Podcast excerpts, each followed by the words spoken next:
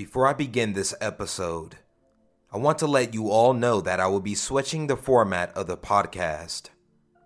First of all, there will be a name change to just the Scarecast, as I will be dropping the scary stories and creepy pasta. I will not be doing scary stories as much as I feel less attached to this sort of work.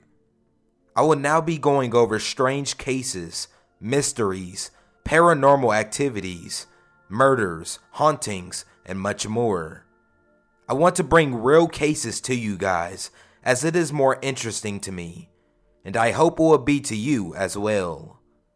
I also want you all to know that I often post updates on my Instagram page at Mad Mike Horror, which I will link in the description.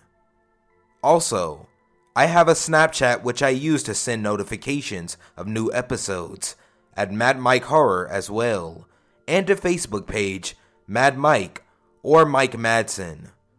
Please connect with me on social media so you can be up to date on what's going on with my podcast. On this episode of the Scarecast, I will go over four cases The Haunting of Sand Canyon Road, The Vanishing Hotel, Walt Disney's Ghost, and Dan Aykroyd's Men in Black Encounter.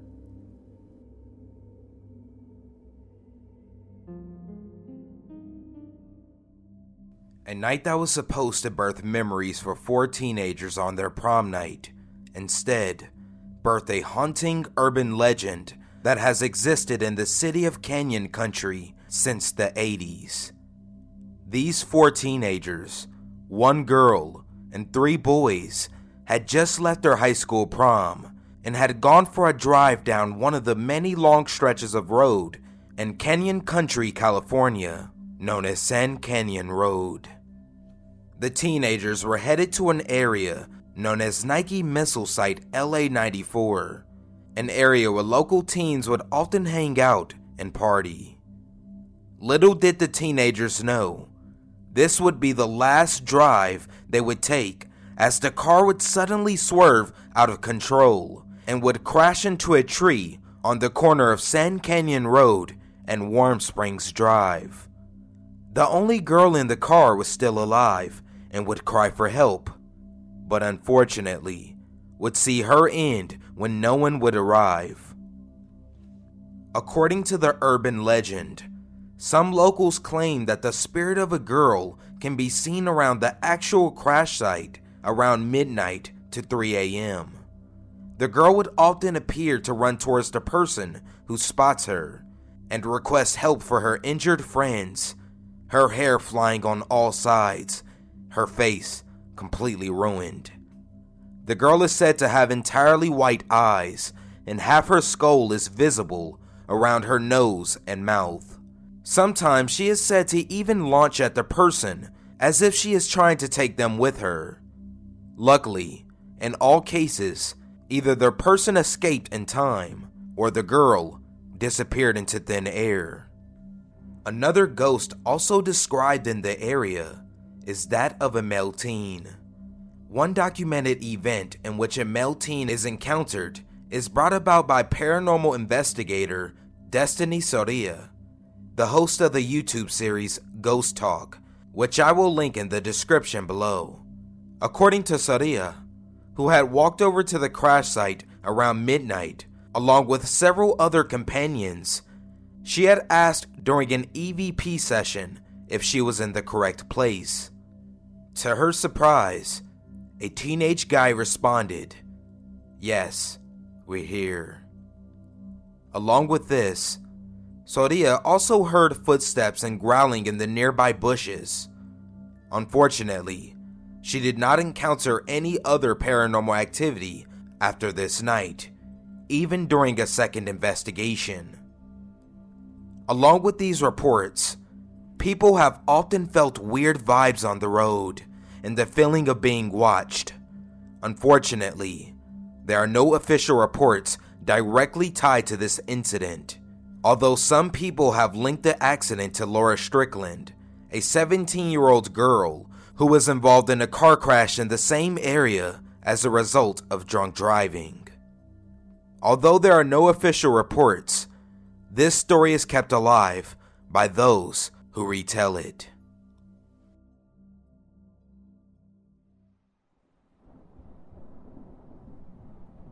Back in the year 1979, a group of friends decided to turn in for the night while on their way to Spain.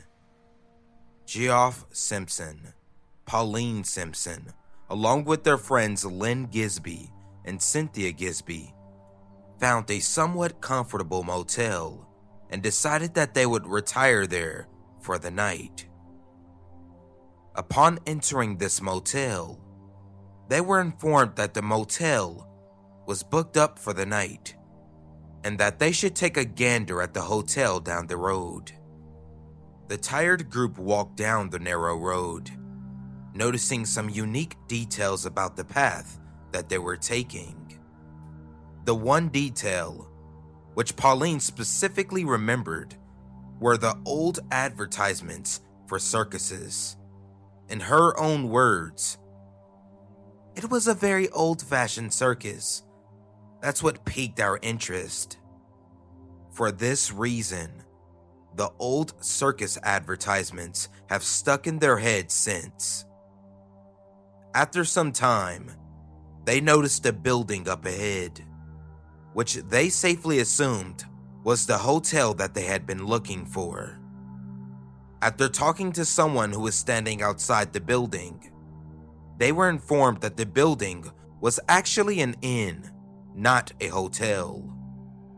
They decided to continue their search down the road and eventually ran into two other buildings. One of these buildings was a police station, the other was the hotel they had been searching for. The interior was, so to say, different. It couldn't be described as old fashioned but there was no sign of any modern designs or objects. There were no telephones or elevators, a lack of materialistic design, and the majority of the furniture was made from wood. The couples got themselves two rooms and headed up to the bed only to find that the rooms were just as strange as the rest of the hotel. Neither of the rooms had been equipped with door locks, but rather wooden hatches. The rooms shared a bathroom, which had been equipped with very outdated plumbing, and the bed sheets were very heavy and thick. The couples quickly ate and headed to bed. The next morning, they awoke to find themselves even more surprised. Upon the sunlight shining through the windows, they noticed that the windows were merely shutters without glass. They headed to the dining room, describing the breakfast as simplistic and the coffee as black and horrible, as described by Geoff. Something that caught their eye, which has stuck in their mind since, was a woman who entered the dining room after them and sat directly across from them. She held a small dog under her arm, but her clothing was what stood out. She was dressed in a silk gown, implying that she had just returned from some sort of party. Pauline stated, It was strange. It looked as though she had just returned from a ball of some sorts, but it was currently 7 in the morning, and I couldn't take my eyes off her. Following on from this, two policemen entered the room wearing old and simply out of the place uniforms. Geoff stated, Their uniforms looked very old, definitely not something I'd expect to see nowadays, and described them as wearing dark blue uniforms and also wearing capes. When they were leaving the hotel, Geoff and Lynn spoke to the policemen about which would be the best way in which they can take the auto route to both Avignon and the Spanish border. Neither of the officers appeared to understand what the men were talking about. Thus, the men simply assumed that they hadn't made accurate translations. The couples were given bad directions, which would have resulted in them being stuck on an old road, several miles out from civilization. They decided that they would use a map to find their own way there, but nonetheless thanked them. Upon checking out of the hotel, Geoff spotted that they had only been charged a total of 19 francs. Assuming that a mistake had been made, he reminded the manager that all four of them had ate at the hotel, as well as having stayed there. To which the manager reassured him that it had all been taken into account for in the bill. Although confused on how little the bill was, Geoff paid in cash and the couples left the building. After two weeks of traveling, the couples decided to return home, and upon remembering how cheap the hotel was that they stayed at, they decided that they would give it another shot and stay there for the night. However, even though they had followed the exact directions to where the hotel was located on the map, they struggled to find it. Pauline stated that this is without a doubt the road that it was on. Everyone agreed for the simple fact that they saw the old fashioned circus posters still plastered along the walls.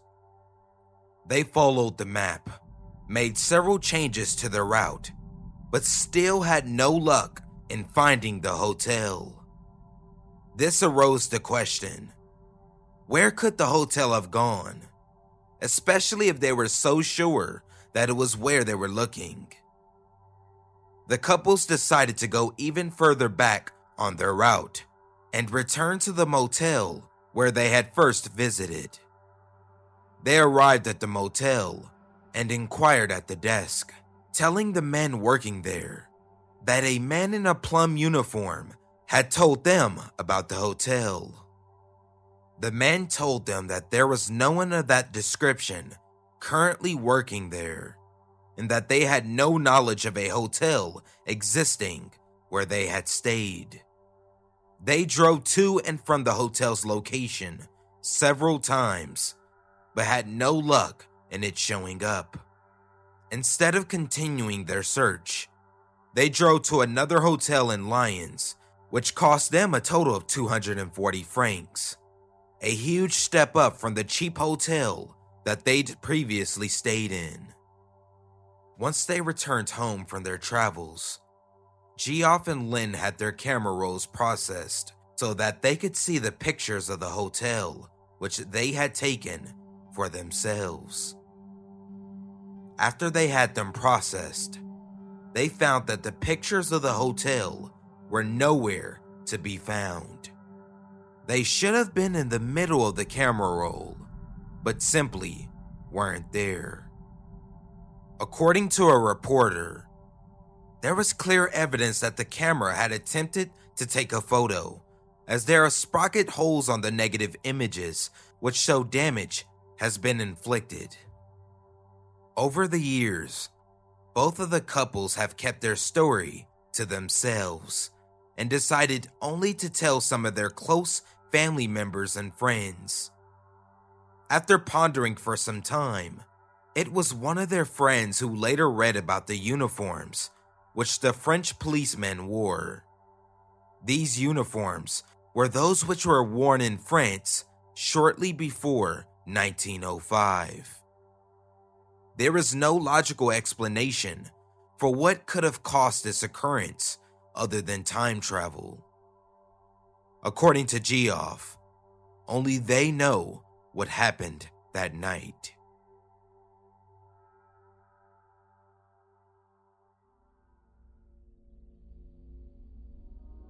The construction of Disneyland began on July 16, 1954, and Walt Disney, the creative mind behind the park, chose to stay on the property to oversee its creation.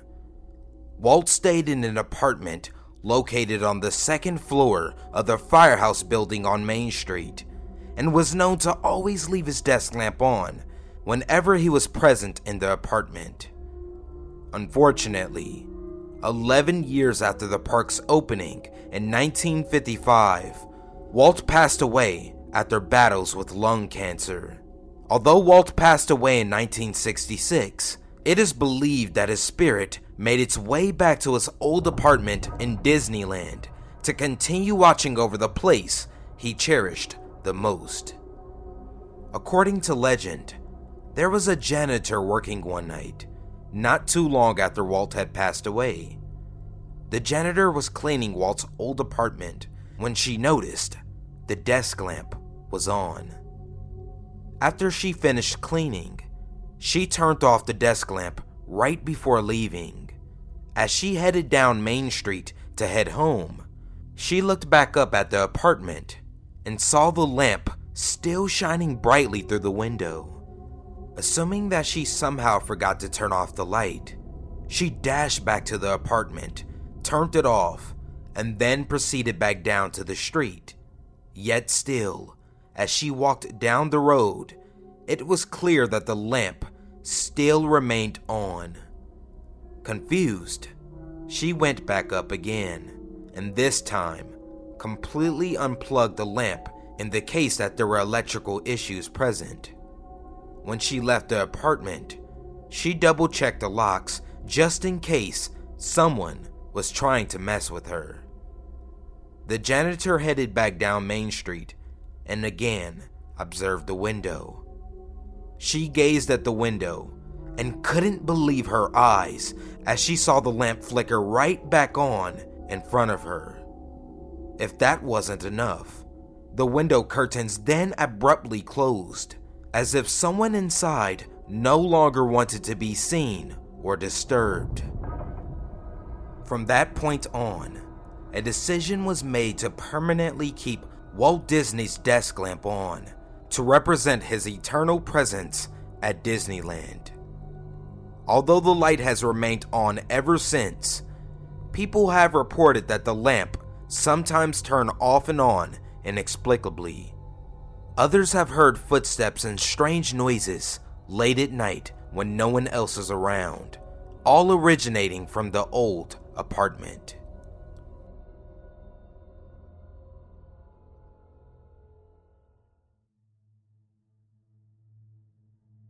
Dan Aykroyd has never been shy about his intense interest in UFOs and this seems to be a fascination that reaches all the way back into his childhood. Aykroyd would have the first of his own close encounters with UFOs in the mid 1980s in upstate New York, when he claims that he woke up in the middle of the night in a panic and told his wife, They're calling me. I want to go outside. He claimed that he had had this irresistible compulsion to go outside which he credits to voices in his head compelling him to do so. When he did go outside as instructed by the voices in his head, he reported that he had seen a pink spiral over the Great Lakes area, and it would turn out that others had the same urge to go outside at the same time and had seen the same exact thing. Aykroyd would go on to become a fairly hardcore proponent of UFOs and he would eventually make a documentary on his interest called Dan Aykroyd Unplugged on UFOs in 2005. And he even served for several years as the official Hollywood representative of the Mutual UFO Network. And he has accrued a vast knowledge of UFO research and lore over the years that would put most UFOologists to shame.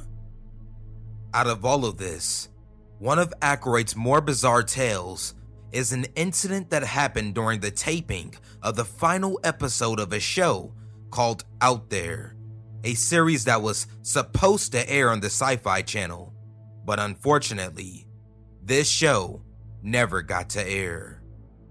Just before the show was canceled, Aykroyd claimed that he had stepped out of the studio to take a smoke break but ended up taking a call from Britney Spears, who he had starred beside as her father in the film Crossroads.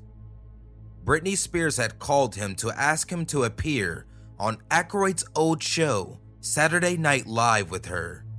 And as he talked, he says he noticed a mysterious black Ford sedan pull up on a nearby street. He claimed that he tried to look at the license plate of the vehicle, but it appeared fuzzy.